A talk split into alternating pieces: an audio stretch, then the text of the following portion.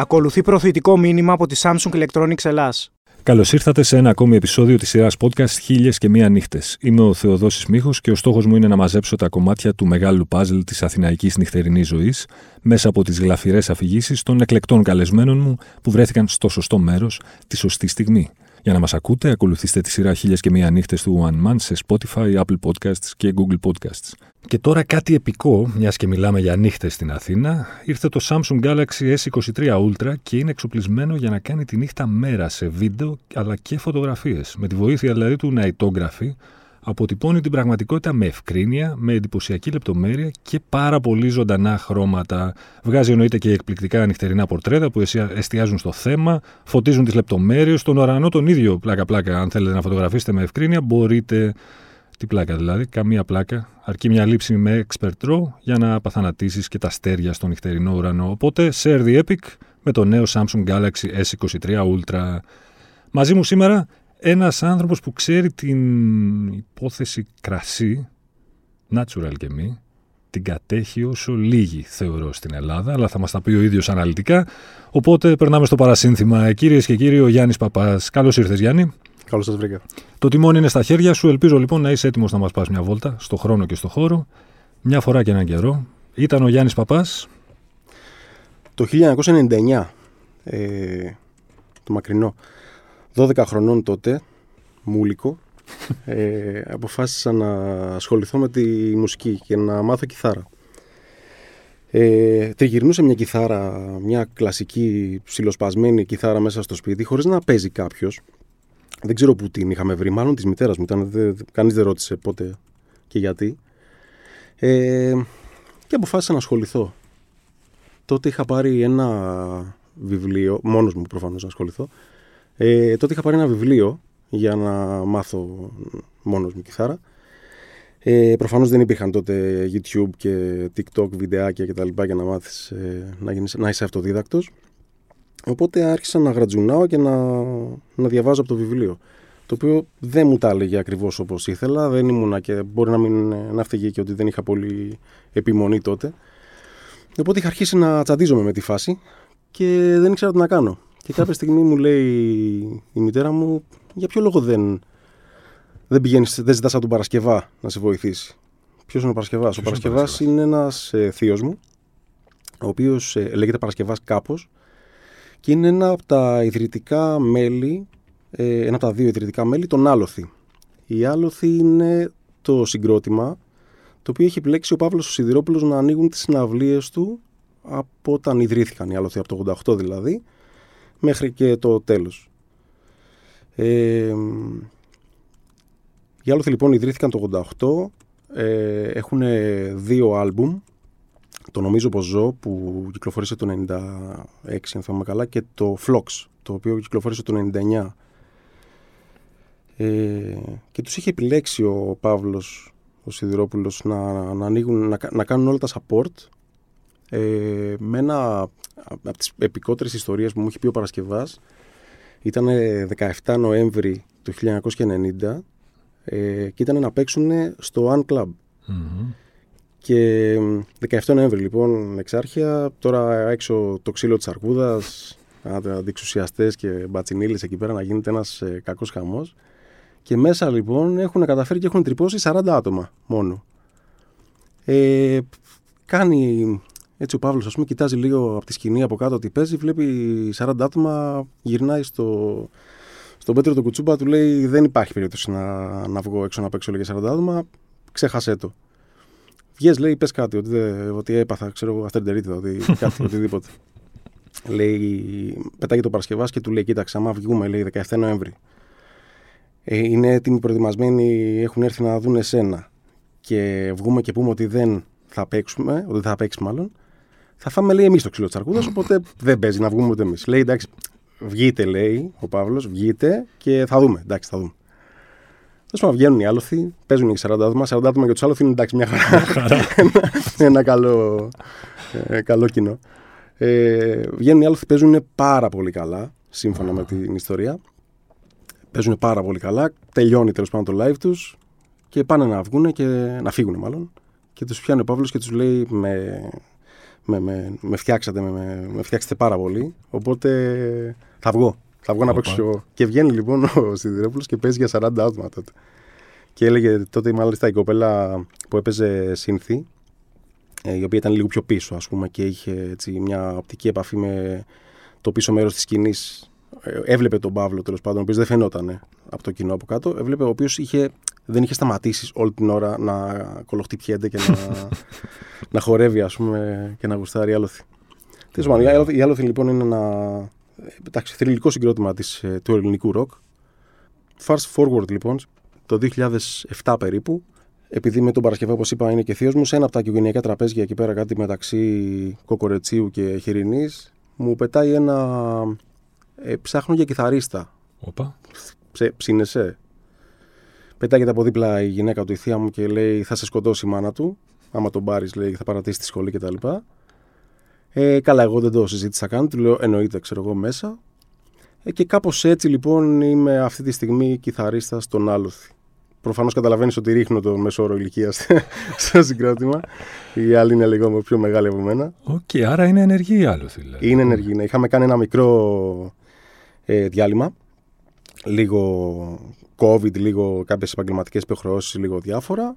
Μμμ. Αλλά κάνουμε, κάνουμε. εντάξει. Το τελευταίο μας live πάει, πάνε λίγα χρόνια, αλλά ήταν στο After Dark, στη Διδότου. Οκ. Έχει κλείσει βέβαια τώρα το After Dark, αλλά ναι. Ωραίο. Ναι, ναι, ναι. Ετοιμάζουμε τώρα πέρα από τα δύο άλμπουμ.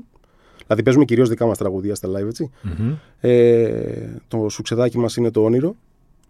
Αλλά ε, ετοιμάζουμε, κα- κάνουμε μάλλον, ε, θα παρουσιάσουμε και νέα δουλειά. Γιατί έχουμε και άλλα τραγούδια τα οποία δεν έχουν γραφτεί ποτέ σε άλμπουμ. Δεν έχουν γραφτεί δηλαδή κανονικά. Οκ. Αυτά. Φυσικά από το συγκρότημα έχουν εντάξει, δηλαδή στο, στο Νομίζω Πως Ζω, στο πρώτο άλμπουμ έχει... εν- Στην ενορχήστρωση έχουν βοηθήσει διάφοροι όπως είναι ξέρω εγώ, ο Οδυσσέας ο Γαλανάκης ας πούμε, που ήταν ο κιθαρίστας των Απροσάρμοστων Μμμ. γενικότερα έχει, έχει, έχει ψωμί η υπόθεση από πίσω. Είναι, είναι πολύ ωραία η ιστορία των Άλοθη. Πο- Η σύνθεση ποια είναι ακριβώς; Λοιπόν, είναι, η Άλοθη είναι ο Παρασκευάς ο Κάπος και η Κλιμεντίνη Δέδε. Ε, αυτά είναι τα ιδρυτικά μέλη. Ε, ο Παρασκευάς είναι, παίζει κιθάρα, τραγουδάει κτλ. Είναι ο frontman. Η Κλιμεντίνη παίζει drums. Ε, είναι ο Πέτρος ο Αργυρακόπουλος στον μπάσο. Εγώ στην κιθάρα.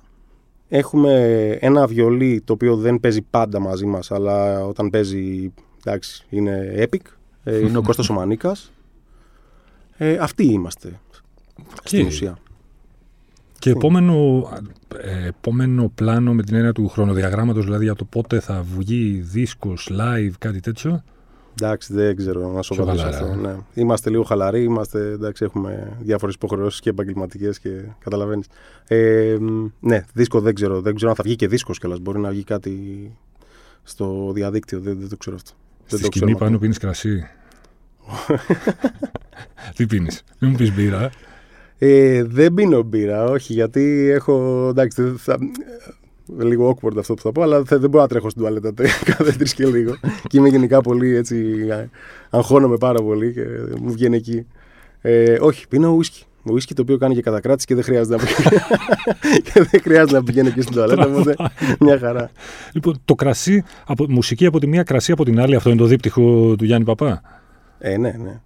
Και, και φαγητό, εντάξει, τρίπτυχο. Οκ. Και γαστρονομία. Μ' αρέσει πάρα πολύ, μαγειρεύω πολύ. Πώς συνδυάζονται τα μεν με τα, το μεν με το δε, δηλαδή τη μουσική, το ροκ, ας το πούμε έτσι, με το κρασί. Το κρασί πώς μπήκε στη ζωή σου; Το κρασί μπήκε στη ζωή μου εντάξει, λίγα χρόνια μετά, με λίγα χρόνια μετά τους Άλοθη. Ε, τότε ήμουνα, εγώ είχα περάσει το μαθηματικό στην Αθήνα. Δεν μου άρεσε καθόλου τελικά η σχολή, δεν μου άρεσε η, ε, η δημόσια εκπαίδευση τέλος πάντων. Ε, και είχα αρχίσει να βαριέμαι και λιγάκι να σκέφτομαι τον εαυτό μου μετά από μερικά χρόνια τι θα κάνω στη ζωή μου. Μμ. Ε, και δεν μπορούσα να με φανταστώ τελικά να, να φτάσω 65 χρονών να παλεύω να πάρω σύνταξη και να κάνω το ίδιο πράγμα κάθε, κάθε χρόνο. Δηλαδή είχε, ήταν πολύ βαρετό για μένα. Μμμ. Δεν το παίζω τώρα ιστορίας, αλλά μου φάνηκε, μου φάνηκε λίγο βαρετό. Ε, τότε ως φοιτητής ε, δούλευα σέρβις σε ένα Οκ. μαγαζί και παρέα με μια φίλη μου τότε που ούτε εκείνη της άρεσε πολύ η σχολή της, είχαμε. Ε, Μας είχε έρθει τέλος πάντων κάπως η ιδέα να ανοίξουμε ένα μαγαζί. Μμμ. Ε, είχαμε βρει και το σημείο, ήταν στη, στην άουσα της Πάρου. Α, όχι στην Αθήνα. Θέλω όχι στην μισή, Αθήνα, όχι. μισή φάση. Ε. Ναι, ναι, ναι. Καλά, αυτό ήταν το πλάνο. Τότε δεν έγινε ποτέ προφανώ. Okay. Ε, πάρα πολύ ωραίο πλάνο και την ευχαριστώ πολύ γι' αυτό γιατί ήταν και είναι υπεύθυνη που ξεκίνησα, μπήκα στο κρασί. Γιατί λέγαμε ότι άμα ανοίξουμε μαγαζί δεν μπορούμε να μην ξέρουμε το αντικείμενο. Δηλαδή δεν γίνεται να πάμε ξεβράκωτη στα, στα αγκουριά. Οπότε. Ε, Κάτσε ρε παιδί μου, εγώ όμως άκουγα, άκουγα και σκεφτόμουν μέχρι και εγώ τις έχω κάνει αυτές τις συζητήσεις. Πάρα πολύ κατά καιρούς λέμε Α, να ανοίγαμε ένα μπαρ, να ανοίγαμε ένα μπαρ. Δεν ξέρω πολλούς, τουλάχιστον πριν χρόνια τώρα έχει αλλάξει η κατάσταση που να λέγανε, να είχαν στο μυαλό τους ότι α, να ανοίξουμε ένα μαγαζί που να έχει καλό κρασί, να μπούμε μέσα στο κρασί, να το ψάξουμε με Έλληνες παραγωγούς από εδώ, από εκεί, τι γίνεται. Δηλαδή, λέγαμε, α, ανοίξουμε ένα μπαρ. Ουίσκια, βότκες και, και τεκίλες, ας πούμε. Εσείς είχατε πολύ στοχευμένο δηλαδή Κοίτα, εξ αρχής κάπως. για, κάποιον, για κάποιο πολύ περίεργο λόγο πραγματικά. Τώρα εν έτη 2009, έτσι. Το καλοκαίρι του 2009, ε, εγώ δηλαδή 22 χρονών, σκέψου, Mm-hmm. τότε θέλαμε να ανοίξουμε ένα, σαν ένα wine bar, ας πούμε, που να σερβίρουμε σαμπάνιες και στρίδια και ομά και τέτοια. Δηλαδή δεν ξέρω να το καταλαβαίνεις τώρα, δηλαδή 14 χρόνια μετά περίπου, που τότε δεν, δεν υπήρχε αυτό το πράγμα. Και πραγματικά δεν ξέρω, νομίζω πως ήταν εντελώς τυχαίο. Γιατί Στα δεν 22 είναι... δηλαδή εσύ σκεφτόσαν σαμπάνιες και στρείδια. Ναι, αλλά Ενώ δεν- έπαιζες κιθάρα. μου κάνει πολύ εντύπωση και εμένα τώρα που το σκέφτομαι. Τρομερό. αλλά δεν ξέρω. Έτσι, όντως έτσι είναι, δεν λέω ψέματα. Οκ. Τέλος πάντων, γυρίσαμε μετά τις διακοπές μας τότε, τον Σεπτέμβρη, και το ξανασυζητήσαμε και λέμε ότι ναι, οκ, πάμε να το προχωρήσουμε, αλλά πρέπει να το σπουδάσουμε αυτό το πράγμα. Δεν γίνεται. Μμμ. Οπότε λέμε εντάξει, πάμε λίγο να δούμε το κρασί αρχικά, να μάθουμε λίγο για κρασί, έτσι πολύ επιφανειακά, και μετά να προχωρήσουμε, να πάμε να κάνουμε και λίγο ένα σεμινάριο F&B, να ξέρουμε τι μας γίνεται, αν μας κλέβουν, αν μας δαγκώνουν κτλ. Να, μετά να κάνουμε και λίγο καμιά σχολή μαγειρικής. Ξέρεις, να το κάνουμε, πήγαμε να το κάνουμε έτσι λιγάκι πιο γύρω-γύρω. Και πήγαμε σε, σε μια ιδιωτική σχολή τέλος πάντων για, για κρασί. Μμμ. Κόλλησα πάρα πολύ άσχημα με το κρασί. Δεν το άφησα προφανώς, δεν έκανα τίποτα, κανένα, καμιά σχολή μαγειρικής ή οτιδήποτε άλλο. Και εντάξει, αυτό ήταν. Έγινε πολύ μεγάλος έρωτας. Έχω να πω ότι όταν μπήκα στη σχολή. Επίσης δεν προέρχομαι από κάποια οικογένεια που ήταν κρασάδες ή Μμμ. δεν ξέρω και εγώ. Ο πατέρας μου αυτή τη στιγμή, άμα του πω να αγοράσει ένα κρασί που κάνει 15 ευρώ, μου λέει Παίρνω μπουκάλι whisky, μου λέει με τα ίδια λεφτά. Δηλαδή δεν, Τα ίδια. ναι, οπότε ε, δεν είχαμε στο σπίτι την παιδεία, ας πούμε, αυτή, παιδεία, εντάξει, δεν είναι σωστό, αλλά δεν σου- Ναι, αυτή την κουλτούρα του Καταλαβαίνεις, κρασιού ναι. του Ναι, ναι, ναι. λίγο πιο. Μπήκα τέλος πάντων στη, την πρώτη μέρα στη σχολή αυτή και δεν ήξερα τι είναι το μοσκοφίλερο, αν είναι το επίθετο κάποιου παραγωγού, αν ο μοσκοφίλερο, ξέρεις. Δεν ήξερα. Δεν- πραγματικά δεν είχα καμία ιδέα. Ε, εντάξει, και μετά το, το αγάπησα πάρα πολύ. Ήταν τρομερός έρωτας και ραυνοβόλο. Το αγάπησες για ποιο λόγο το κρασί; Τι, τι είναι αυτό που τελικά σε έκανε, σε κράτησε, σε, σε το, λόκαρε; πρώτο, το πρώτο πράγμα πιστεύω που. Να μην λέμε τώρα ψέματα. Ε, το πρώτο πράγμα που σε εντυπωσιάζει σε, σε κάτι, Μμμ. π.χ. στις γυναίκες. Το πρώτο πράγμα που σε εντυπωσιάζει στις γυναίκες. Δεν, μπο- δε- δε- ο- είναι πολύ μεγάλο ψέμα να πεις ότι με εντυπωσίασε το, ο, ο, πνευματικό της, ο πνευματικός της κόσμος. Ναι, αυτό θα έρθει Σαρδάμ. στη συνέχεια. Ακριβώς. Α, ναι. Αυτό που σε εντυπωσιάζει είναι ένα χαμόγελο, ένα βλέμμα, είναι η εμφάνιση. Και στο κρασί κάπως έτσι είναι. Δηλαδή σε φτιάχνει λίγο η φάση του αλκοόλ, λίγο η γεύση, λίγο όλο αυτό. Ε, αν θες να εμβαθύνουμε, μπορώ να σου πω πάρα πολλά πράγματα. Εννοείται. Τα οποία έρχονται βέβαια στην πορεία, έτσι, δηλαδή Μμμ. μετά την πρώτη επαφή. Στην Είναι- Ελλάδα ξέρουμε από καλό κρασί. Σου κάνω Ε, τώρα γενικές ερωτήσεις, αλλά εξής. Στην Έχουμε Ελλάδα κουλτούρα, ας πούμε, σοβαρού κρασιού κάτι στην πάει να Ελλάδα. γίνει. Κάτι πάει να γίνει. Εννοείς για, μιλάς για καταναλωτές τώρα. Σωστά; Και καταναλωτές και παραγωγούς.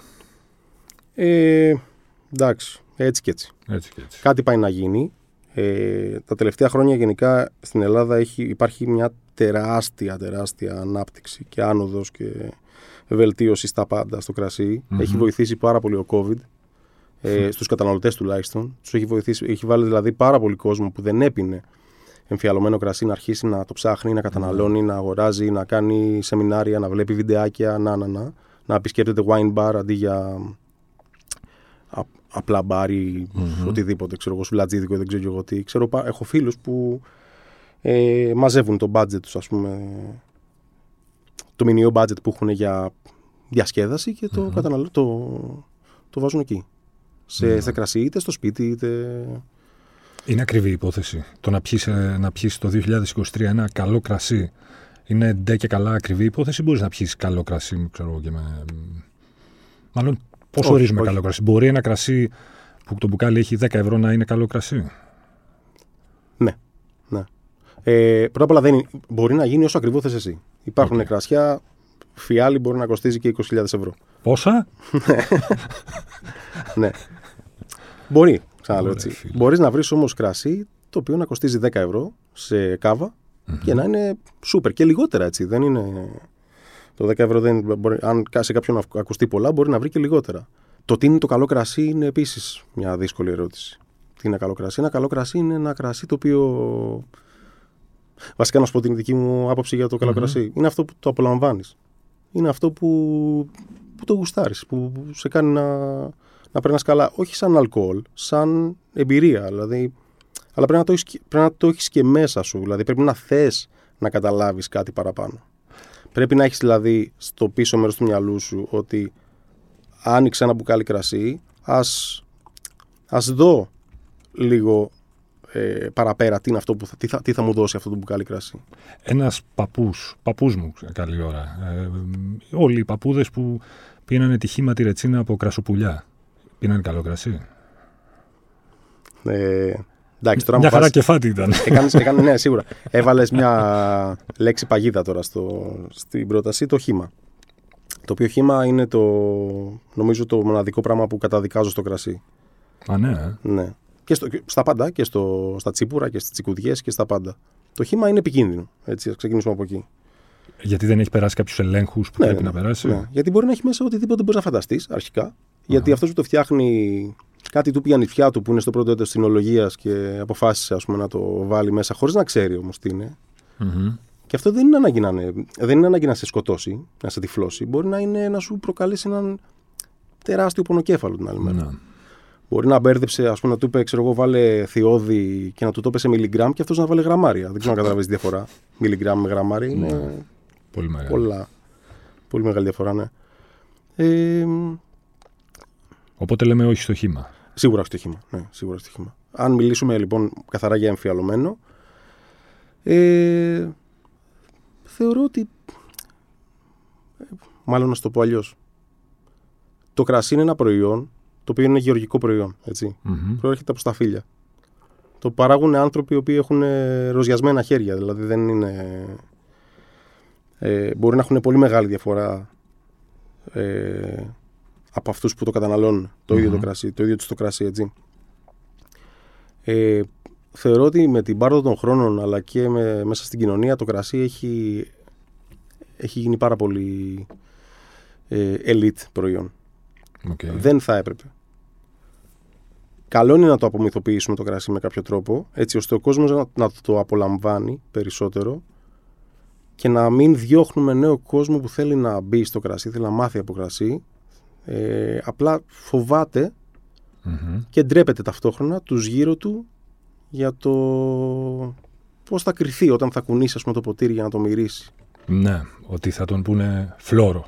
να το πω Ναι, απλά. ναι, ναι, Ότι Ναι. κάπως θα τον κοιτάξουν ε, ναι.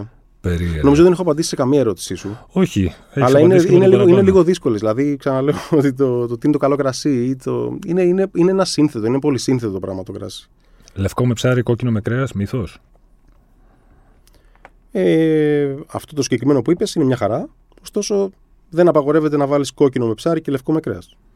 Ε, αυ- Επίσης, δεν απαγορεύεται να παγώσεις ένα κόκκινο κρασί. Α, μπράβο, αυτό θα σε δεν, ρωτήσω τώρα. ε, ναι, ναι. Υπάρχουν διάφοροι μύθοι οι οποίοι είναι πολύ. Εσύ, σπαστικοί. οι, οι μύστες του κρασιού ισχύει ότι θεωρείται κρασί το κόκκινο; Παναγία μου, όχι. όχι, όχι. και τα υπόλοιπα εντάξει είναι για αυτούς που δεν Να, ξέρουν. να, να πω κάτι επίσης. Ε, επειδή λες για μύστες, για κρασιού κτλ. Στη, στον κόσμο αυτή τη στιγμή πρέπει να υπάρχουν 10 με 15 άτομα που ξέρουν από κρασί. Δεν, το κρασί είναι ένα, ένα προϊόν, ένα, ένα, ένα πράγμα το οποίο δεν τελειώνει ποτέ. Οκ. Σκέψτε ότι σε κάθε κωλοχώρι της γης, κάπου στην Αυστραλία, στη, δεν ξέρω και εγώ πού, κάπου υπάρχει ένας τύπος, ημίτρελος, ο οποίος παράγει κρασί. Μμμ. Ε, αυτό το κρασί μπορεί να μην το δοκιμάσεις ποτέ. Μπορεί να το δοκιμάσεις και του χρόνου η ίδια φιάλη της εσοδεία του 19 για παράδειγμα έχει εξελιχθεί μέσα στο μπουκάλι. Ταυτόχρονα όμως ο τύπος αυτός έχει παράξει και ένα κρασί της εσοδεία του 20. Άντε μετά να το ξαναψάξεις αυτό, να το ξαναπεί. Το κρασί λοιπόν είναι τόσο πολύ σύνθετο ε, και στην εξέλιξή του αλλά και σαν προϊόν το οποίο είναι δυστυχώς δύσκολο να πεις ότι ξέρω από κρασί. Αυτή είναι η άποψή μου. Δηλαδή το κρασί είναι ένα προϊόν το οποίο πρέπει να το σέβεσαι, να το σεβόμαστε. Ε, αλλά ταυτόχρονα να το απολαμβάνουμε. Ναι. Άρα λέμε, κρατάμε ότι το χήμα είναι εν δυνάμει επικίνδυνο, λιγότερο ή περισσότερο. Ναι, ναι, ναι, σίγουρα. Κρατάμε ότι το κόκκινο μπορούμε να το παγώσουμε. Σίγουρα. Κρατάμε ότι ένα καλό κρασί μπορεί να έχει και 7 ευρώ το μπουκάλι. Ναι. Μπορεί να φτάσει και μέχρι 20.000 το. Και παραπάνω μα. και παραπάνω. Κάτσε, κάπου δεν σταματάει όλο, όλο αυτό το πράγμα. Και κρατάμε επίσης ότι τα τελευταία 3-4 χρόνια το κρασί έχει μπει κάπως σοβαρά στη νύχτα στην Αθήνα. Ναι. Ε, ίσως και πέντε χρόνια έχουν ανοίξει wine bars, ανοίγουν διαρκώς wine bars καινούρια.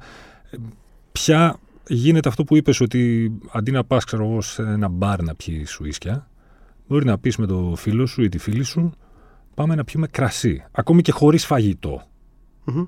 Άχι, ξέρω ένα πιατάκι με ένα τυρί, ένα. Ωραίο είναι να υπάρχει φαγητό. Ωραίο είναι να υπάρχει και φαγητό. Ε, εντάξει, δεν μιλάω τώρα για ταβερνά, αλλά ωραίο είναι να τσιμπάς κάτι με το κρασί που ναι. πίνεις, που καταναλώνεις. Σου κάνει λίγο την, ε, την εμπειρία λίγο πιο όμορφη.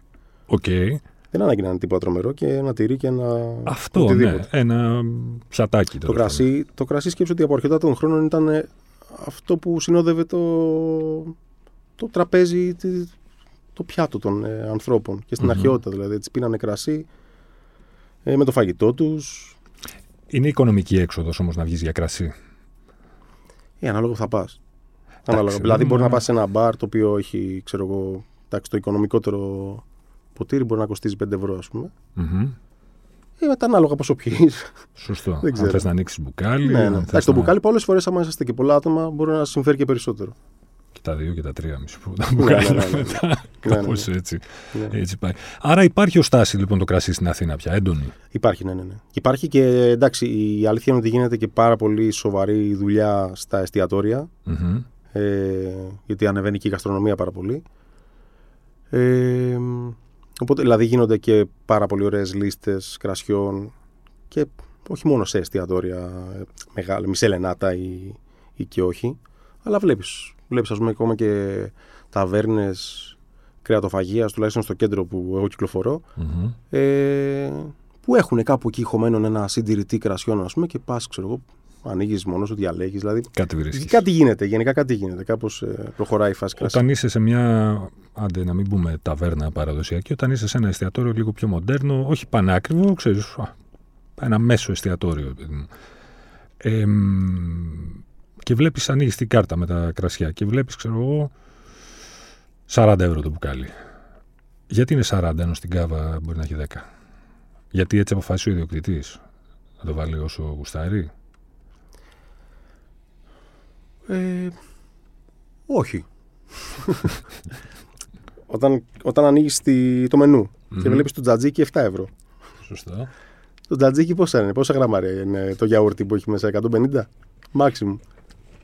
Πόσο έχει το ναι. γιαουρτάκι, το κεσεδάκι. Δηλαδή όλα. Και στο, εντάξει, το κρασί. Το κρασί δεν έχει τόσο μεγάλη κερδοφορία όσο έχει το φαγητό. Okay. Για, έναν, για ένα εστιατόριο, έτσι.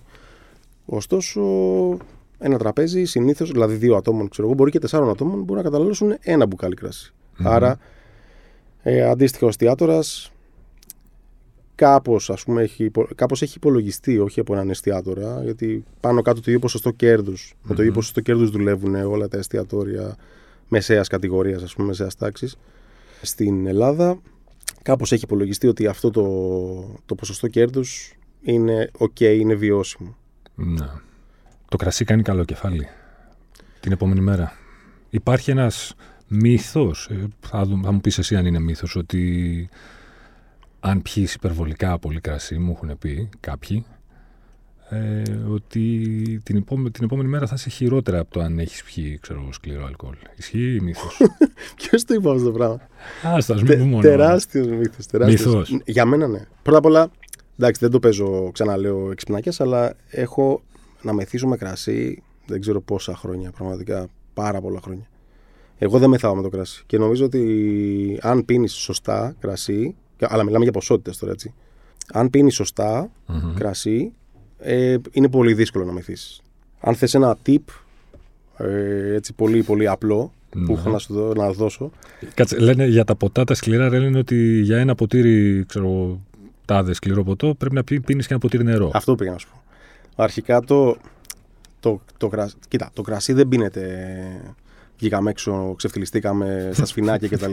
Οπότε, οπότε άμα, άμα ναι, σε μια τέτοια περίπτωση ας πούμε, που είμαστε όμορφα και ωραία, τρία-τέσσερα άτομα, αράζουμε, λέμε τα, τις ιστορίες μας, τις κουβέντες μας και πίνουμε κρασιά, όσα, Μμμ. ποτήρια, όσα μπουκάλια και να ανοίξουμε, αν έχουμε δεν χρειάζεται βέβαια να έχουμε και κάτι να τσιμπάμε. Μπορεί να μην έχουμε φαγητό, αλλά αν πίνουμε νεράκι, το οποίο είναι Μμμ. πάρα πολύ βασικό και το ξεχνάμε μονίμως όλοι μας, είναι πολύ δύσκολο να, να μεθύσεις. Και αν μεθύσει, αν κάνεις λίγο κεφάλι, εντάξει, την άλλη μέρα δεν καταλαβαίνεις τίποτα. Δηλαδή, πας στη δουλειά σου κύριος. Και είσαι κύριος. Αν θες ένα άλλο tip που έχω να δώσω, είναι ποτέ να μην μπλέκουμε κρασί με κάποιο σκληρό αλκοόλ. Α, στο Δηλαδή, μυαλό μου αν είσαι. έχεις πάει σε μια ταβέρνα, σε ένα, κα- σε ένα εστιατόριο και έχεις πιει, ξέρω εγώ, τέσσερα μπουκάλια. Ένα μπουκάλι το άτομο δηλαδή, έτσι, που δεν είναι. Εντάξει, είναι normal, α πούμε. Και σου φέρουν κέρασμα στο τέλος, τσίπουρο, ξέρω εγώ, τσικουδιά και τέτοια, μετά άστα. Τι να κάτσεις, ε. Χαράλαμπε, ναι, ναι. Και αν θες να συνεχίσεις μετά το εστιατόριο, έχεις πιει τις κρασάρες σου, τις ωραίες, και θες να πας σε ένα μπαρ, τι πίνεις μετά. Δηλαδή. Κρασί, πάλι. Εντάξει, αν έχεις. Τι να, να έχεις πιει τον όγκο που είπαμε τώρα, δηλαδή ένα μπουκάλι το άτομο. Ναι. Έρχεται το ταξί, θες εσύ. σε παίρνει. Μεταξύ, μια χαρά. εντάξει. Το ταξί θα σε πάει. Είναι δεδομένο χαρά, αυτό. μια χαρά. Σε πάει, τι, τι καταναλώνεις εκεί πέρα για να μειώσεις τις συνέπειες της επόμενης μέρας; Υπάρχει κάποια, έτσι, κάτι που να ταιριάζει περισσότερο; Όχι, τίποτα. Άμα πιεις κρασί και μετά πιεις αλκοόλ, είναι δεδομένο ότι την άλλη μέρα είσαι. Θα έχεις πρόβλημα, ε. Ναι, αλλά από την άλλη μεριά και δεν ξέρω πόσα ποτά αντέχεις εσύ να πιεις, αλλά άμα πιεις, ξέρω εγώ, άμα βγεις έξω και πιεις τέσσερα ουίσκι, δεν θα είσαι την άλλη μέρα Θα έχεις πρόβλημα. πρόβλημα. Εντάξει, άμα το αντέχεις το αλκοόλ, μπορείς, μπορεί να πας στη δουλειά σου. Εγώ Ναι. προσωπικά δεν ξέρω αν θα το αντέχα, αλλά θέλω να σου πω ότι εξαρτάται από τον οργανισμό κτλ. Να, ναι. Να Ένα- ανοίξουμε λίγο το κεφάλαιο αυτή την τάση που υπάρχει τα τελευταία χρόνια με τα... Ξαφνικά όλοι μιλάνε για τα φυσικά κρασιά. Ναι. Δηλαδή από εκεί που δεν ξέραμε την τύφλα μας, ξαφνικά όλοι έχουμε γίνει... Ξέρω εγώ, ξέρουμε τον τάδε παραγωγό natural wines από την νότια τζιά. Δεν ξέρω εγώ. Ναι. κάπου. Τα πάντα όλα πες μας για τα φυσικά κρασιά. Για να καταλάβουμε τι είναι τα φυσικά κρασιά που ξαφνικά είναι το πιο αμφιλεγόμενο και πολυσυζητημένο trend σε ό,τι έχει να κάνει με την εινοποσία στην Ελλάδα. Ωραία. Ένα κρασί φυσικής συνοποίησης ή ήπιων παρεμβάσεων, εινολογικών παρεμβάσεων, είναι αυτό ακριβώς που λέει η έκφραση. Δηλαδή είναι ένα κρασί το οποίο μέσα στο εινοποιείο ε, δεν έχουν γίνει πολλές παρεμβάσεις. Δηλαδή ε, η ζύμωση έχει ξεκινήσει αυθόρμητα, με αυθόρμητες, με αυτόχθονες ζύμες, που αυτό σημαίνει ότι όπως υπάρχει, όπως είναι το σταφύλι έξω στη φύση, αυτό γύρω-γύρω έχει ένα, έτσι, μια, μια πούδρα, ας πούμε, το οποίο είναι αυτό, αυτή είναι οι ζύμες. Μμμ. Οι ζύμες δηλαδή υπάρχουν στην ατμόσφαιρα. Αν πάρεις το σταφύλι αυτό, προφανώς δεν το ξεπλύνεις, ε, το πατήσεις, οι ζύμες αυτές αρχίζουν και τρώνε τα σάκχαρα που υπάρχει μέσα στο μούστο και έτσι δημιουργείται και έτσι γίνεται η αλκοολική ζύμωση. Οκ. Αυτό λοιπόν ε, είναι η, η αυθόρμητη ζύμωση. Μία άλλη παρέμβαση που γίνεται είναι ε, η διόρθωση της οξύτητας ας πούμε. Μπορεί ένα κρασί να μην έχει, σε ένα κρασί να μην έχει επιτε- επιτευχθεί η επιθυμητή οξύτητα, Μμμ. οπότε να θέλει ο παραγωγός να- για να το κάνει έτσι λίγο πιο ε, sexy να του βάλει οξύτητα γιατί η οξύτητα είναι κάτι που μας αρέσει, έτσι, είναι κάτι το οποίο δεν κάνει ένα κρασί βαρετό. Τέλος πάντων και άλλες πολλές παρεμβάσεις Άρα είναι μύθος ότι υπάρχει beef ανάμεσα στους, ε, σε αυτούς που έχουν μια έφεση στα φυσικά ε, κρασιά και στους, σε αυτούς που γουστάρουν τα μη φυσικά; Κάποιος δηλαδή που πίνει φυσικής συνοποίησης μπορεί να πιει μη φυσικής συνοποίησης; Εντάξει, ανάλογα τώρα το... Ανάλογα το μέγεθος του... Δηλαδή, εγώ ας πούμε, οκ, μπορώ να πιω και ένα μη φυσική οινο- Δηλαδή μπορώ να πιω μια σαντορίνη ε, η οποία δεν είναι φυσική οινοποίηση. Αυτό είναι τελευταίο φρούτο γενικά τα, της φυσικής οινοποίησης στα κρασιά. Είναι δηλαδή των τελευταίων ετών ή υπήρχε πάντα και απλά τώρα το μαθαίνουμε στην Ελλάδα; Στη, στην Ελλάδα δεν υπήρχε. Εντάξει, στην Ελλάδα φυσική, η φυσική οινοποίηση είναι η πρώτη μέθοδος οινοποίησης στον κόσμο. Έτσι, δηλαδή έτσι παρήγαγαν ας πούμε, τα, τα κρασιά το 5.000 π.Χ. Στη, mm-hmm. μάλλον στην, ε, στη Γεωργία. Ε, στην Ελλάδα, ναι, ήρθε τα τελευταία χρόνια. Είναι κάτι καινούριο λοιπόν για τους Έλληνες. Είναι ένα καινούριο trend. Ωστόσο, δεν νομίζω ότι ήρθε για να φύγει. Ήρθε για να, για να μείνει. Δηλαδή είναι, ένα, είναι μια τάση, ένα κίνημα το οποίο δεν ξέρω, νομίζω μόνο καλό θα κάνει. Ναι. Μαθαίνει ο κόσμος, λες. Τα μαθαίνει και τα αρχίζει και τα, τα υιοθετεί, ας πούμε, τα ξέρεις, φυσικά ξέρεις τι, πρόβλημα, ξέρεις τι πρόβλημα υπάρχει γύρω από το φυσικό κρασί; Ε, όταν μιλάμε για φυσικό κρασί, μάλλον κάτω από την ομπρέλα φυσικό κρασί πάνε κάποιοι παραγωγοί και κρύβουν πάρα πολλά ελαττώματα. Okay. Με την, ε, και έτσι λοιπόν δημιουργούν κρασιά τα οποία είναι μέσα στα ελαττωματα τα βγάζουν στην αγορά και η δικαιολογία τους όταν κάποιος τους πει ότι το κρασί σου δεν πίνεται, είναι οξυδωμένο κτλ. κτλ λέει ότι είναι φυσική συνοποίηση. Το οποίο εντάξει είναι. Κατά την άποψή μου δεν είναι αποδεκτό αυτό το πράγμα. Ε, υπάρχουν πάρα πολλά κρασιά, πάρα πολλοί παραγωγοί οι οποίοι παράγουν τα κρασιά τους με ήπιες και τα κρασιά τους άμα δεν το έλεγα δεν θα το καταλάβαινες ότι είναι φυσικά. Μάλιστα. Είπες κάτι για οξύδωση πριν. Ε, πώς μπορώ εγώ που δεν ξέρω, είμαι περιστασιακός ας πούμε πότης ε, κρασιού. Πώς μπορώ να καταλάβω αν ένα κρασί είναι φελωμένο; Μπορώ. Ναι. Ε, το φελωμένο είναι κάτι άλλο βέβαια από την οξύδωση. Ναι, ναι, ναι. Απλά το έφερε στο μυαλό. Ναι, ναι. Ε, άνοιξα τις προάλλες δηλαδή ένα κρασί και μου λέει ένας φίλος ότι είναι φελωμένο. Του λέω: Πού το κατάλαβες ότι είναι φελωμένο, είναι φελωμένο. Εγώ δεν κατάλαβα τίποτα. Δηλαδή, αν μου το έλεγε, θα το πίνα. Πώς ναι. το καταλαβαίνεις ότι είναι φελωμένο; Ωραία, να πούμε λίγο τι, τι σημαίνει φελωμένο. Το φελωμένο είναι μια, μια ασθένεια, ας πούμε, η οποία βρίσκεται πάνω στο φελό. Mm-hmm. Ε, λέγεται TCA. Προέρχεται από το φελό τον ίδιο από το υλικό δηλαδή του φελού, είναι αυτή η ασθένεια η οποία, η οποία περνάει στο, στο κρασί. Αυτή η ασθένεια λοιπόν, πώς το, λένε, το, το κρασί, παρουσιάζει κάποια αρώματα τα οποία είναι αρκετά δυσάρεστα. Το πιο mm-hmm. έτσι σύνηθες είναι μια κλεισούρα αποθήκης, η υγρασία, η, ε, βρεγμένο χαρτόνι, κάπως έτσι. Okay. Αυτό, αλλά αυτό το πράγμα, δηλαδή αυτή η, η, μούχλα, η υγρασία, αυτό, αυτό το, αυτή η κακή αίσθηση, αυτή η κακή μυρωδιά που μπορείς να φέρεις στο μυαλό σου αυτή τη στιγμή, αυτό είναι το χαρακτηριστικότερο, χαρακτηριστικότερο συγγνώμη, άρωμα του φελωμένου κρασιού. Άρα μπορεί να το καταλάβει και μία μη εκπαιδευμένη μύτη.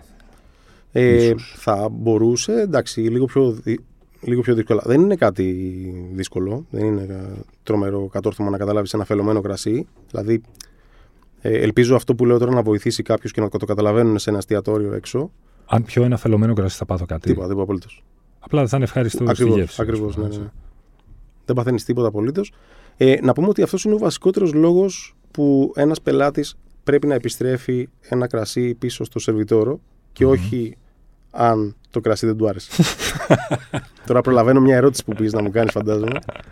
ε, οπότε όταν έρχεται λοιπόν ο σομελιέ, η σερβιτόρος και σου ανοίγει το μπουκάλι και σου λέει Θέλετε να δοκιμάσετε, ο λόγος που σου βάζει να δοκιμάσεις είναι για να δεις αν είναι εντάξει η φιάλη, αν είναι OK η φιάλη ή αν είναι λατωματική και όχι για να δεις αν σου αρέσει το κρασί αυτό που διάλεξες. Και ξέρει, όχι, δεν μου αρέσει, ρε φίλε, μπορούμε να το ναι, ναι, αλλάξουμε. Ναι, ναι. Σαν να πας, ας πούμε, σε ένα κορυφαίο εστιατόριο στη Γαλλία να παραγγείλεις. Συμβαίνει αυτό δηλαδή, έτσι. Ε, συμβαίνει γιατί ο κόσμος δεν γνωρίζει για ποιο λόγο δοκιμάζουμε το κρασί. Δεν το καταλαβαίνεις. Εντάξει, αυτό βέβαια είναι και στην, ε, στην ευχαίρεια του κάθε σομελιέ, εστιατόρα κτλ. Κατά πόσο θέλει να κρατήσει τον πελάτη του ευχαριστημένο. Δηλαδή, νομίζω ότι αν πας εσύ σήμερα το βράδυ σε ένα εστιατόριο και παραγγείλεις μια ρομπόλα και η ρομπόλα δεν σου αρέσει, γιατί δεν έχεις ξαναπιεί ρομπόλα και δεν ήθελες τελικά να πιεις ρομπόλα, ήθελες να πιεις ένα μοσχοφίλερο πιο αρωματικό κτλ. Εγώ προσωπικά, αν ήμουν εστιατόρος, θα σου έλεγα εντάξει, θα δώσει μου, δεν υπάρχει πρόβλημα. Σου φέρνω ένα μοσχοφίλερο. Να πιεις από τη στιγμή που ήθελες αυτό το πράγμα. Θα το δώσω κάπου αλλού, ποτήρι, θα το okay. μαγειρέψω, θα το κάνω σάλτσα, οτιδήποτε, αρκεί να, μην, να είσαι ευχαριστημένος. Ναι. Γιατί αν τώρα για 10-12 ευρώ που είναι το κόστος του κρασιού mm. που γύρισες πίσω, σε χάσω από πελάτη, ε, δεν υπάρχει κανένας λόγος. Δηλαδή, και χαλάμε και τις καρδιές μας χωρίς κανένα λόγο. Το Mr. Vertigo στο κολονάκι έχει γεμίσει hipsters που την ψάχνουν με φυσικά κρασιά. Εμού συμπεριλαμβανομένου. το σύμπτωμα της καραντίνας. Πες μου, έρχονται οι ορδές των, ε, των hipsters να μάθουν Όχι τόσο. από κρασιά. Όχι τόσο. Έχουμε, ναι. έχουμε, έχουμε. Δόξα τω Θεώ, αλλά ε, όχι τόσο. Όχι τόσο. Νομίζω ότι αν ήμασταν σε άλλη περιοχή θα, είχαμε, θα ήμασταν πολύ. Έπρεπε να κατέβετε προς κέντρο να δεις εκεί πέρα. Προ Παγκράτη, ειδικά Παγκράτη, θα είχαμε κάνει χρυσέ δουλειές με, με του hipsters. Ο μέσος όρος ε, πελάτη, ας πούμε, μέσος όρος ηλικίας και προφίλ, αν θες, πελάτη στο Mr. Vertigo. Που καταλαβαίνεις ότι είναι νέος και την ψάχνει με το κρασί. Ότι είναι νέος όχι ηλικιακά και καλά, ότι είναι νέος στο παιχνίδι του κρασιού. Ναι, ε, είναι 35 με 40 χρονών. Είναι εκεί, που έχεις αρχίσει να μεγαλώνεις. Έχεις πιει ότι η μπόμπα έχει κυκλοφορήσει τα προηγούμενα χρόνια και λες: Δεν το στομάχι μου δυσκολεύεται πια. ναι, ναι, ναι, έτσι. Θέλω να γίνω άνθρωπος, ναι, ναι, να αρχίσω να, να περνάω καλά. Και από το βέρτικο στο Grape. Τι είναι στην Grape; Το Grape είναι ένα πάρα πολύ αγαπημένο περιοδικό ε, που έχει να κάνει με το κρασί. Ε, το έχουν δύο φανταστικές κυρίες, η Πινελόπη Κατσάτου και η Θάλια Καρτάλη. Ε, μια σπουδαία ομάδα, δεν ξέρω, το αγαπώ πάρα πολύ το Grape. Εκεί έχω μια στήλη, το Wine Buddies, που κάνω έτσι κάποιες, είναι σαν ουσιαστικά σαν ε, μια καταγεγραμμένη Εγώ ήθελα να το πω, ήθελα να την πω τη στήλη μεθυσμένε συζητήσεις, αλλά μου το κόψανε. Ε, εντάξει, καλά σου κάνω. Εντάξει, ναι, ναι, ναι. Δίκιο είχαν τελικά. Δίκιο. Μπορεί να ήμουν εγώ μεθυσμένο όταν το σκεφτόμουν. Ε, αλλά γενικά είναι, μια, είναι κάτι το οποίο το γουστάρω πάρα πολύ, πάρα πολύ. Γιατί βρίσκομαι ας πούμε, με διάφορα άτομα τα οποία προσπαθώ να μην είναι του χώρου του κρασιού, αλλά να πίνουν κρασί, να, το, να έχουν άποψη τέλος πάντων για το κρασί. Mm-hmm. Ε, όχι να ξέρουν από κρασί, γιατί σε όσους το έχω προτείνει μου λένε αυτομάτως, Εγώ δεν ξέρω τίποτα από κρασί και είναι αγχωμένοι κατευθείαν. Ε, αυτό βρισκόμαστε, βάζουμε κάτω δύο-τρία ανάλογα τα μπουκάλια κρασί και, και τα, τα λέμε και μετά τα καταγράφω εγώ, ας πούμε. Με το πιστόλι στον κρόταφο, λευκό, ροζέ ή κόκκινο. Σαμπάνια. μπορώ, μπορώ, μπορώ, να, μπορώ να βάλω τέταρτο. Όχι, εντάξει, εντάξει, λευκό, λευκό. Λευκό. Λευκό, ναι. OK. Okay. Ε, αν πρέπει να τα πιεις και τα τρία, υπάρχει καλή σειρά και λάθος; Ε, μεταξύ μας, αν έχεις πιει ένα πολύ πολύ γεμάτο κόκκινο κρασί, το οποίο θεωρητικά μετά από αυτό δεν μπορείς να πιεις τίποτα παρά μόνο κάποιο γλυκό ή κάποιο απόσταγμα, θεωρητικά ξαναλέω πάντα, ε, μεταξύ μας, αν σου βάλουν ένα ποτήρι λευκό κρασί, εντάξει, ίσως η πρώτη γουλίτσα να είναι λίγο να μην καταλαβαίνεις πολλά, αλλά από τη δεύτερη και μετά συνηθίζει πάλι το στόμα και. και δεν... Ναι. Έσκεψω ότι στις εκθέσεις κρασιών που πάμε και δοκιμάζουμε εκατοντάδες κρασιά μέσα σε κάποιες ώρες, έχουμε ένα ποτήρι στο οποίο δοκιμάζουμε τα παντα αλλά δοκιμάζουμε στην κυριολεξία τα πάντα. Δηλαδή από κόκκινο το ξαναγυρνάμε σε λευκό. Οπότε είναι θέμα να, να συνηθίσει ο ουρανίσκος. Οπότε είναι και αυτό ένας μύθος. Ότι υπάρχει. Ότι... Εντάξει, καλό είναι να, να διατηρείς μια σειρά, αλλά δεν χάθηκε και ο κόσμος. Και σε έναν φίλο γνωστό συνάδελφο από το εξωτερικό, πώς θα περιέγραφες την αθηναϊκή εμ, κρασοκατάσταση, για να το πω έτσι απλά και λαϊκά, και εν γέννη την αθηναϊκή νύχτα; Δηλαδή, σου λέει ένας φίλος σου, Γιάννη, έρχομαι Αθήνα. Τρεις μέρες. Μιλάνε όλοι για την Αθήνα. Θα έρθω επιτέλους να δω την Αθήνα. Γιατί να έρθω όμως, Πώς θα την περιέγραφες. Στη... Από πού είναι αυτός ο φίλος, Είναι από την ε, Βόρεια Ευρώπη. Αλήθεια; Ναι. Για να μην έρθεις καν.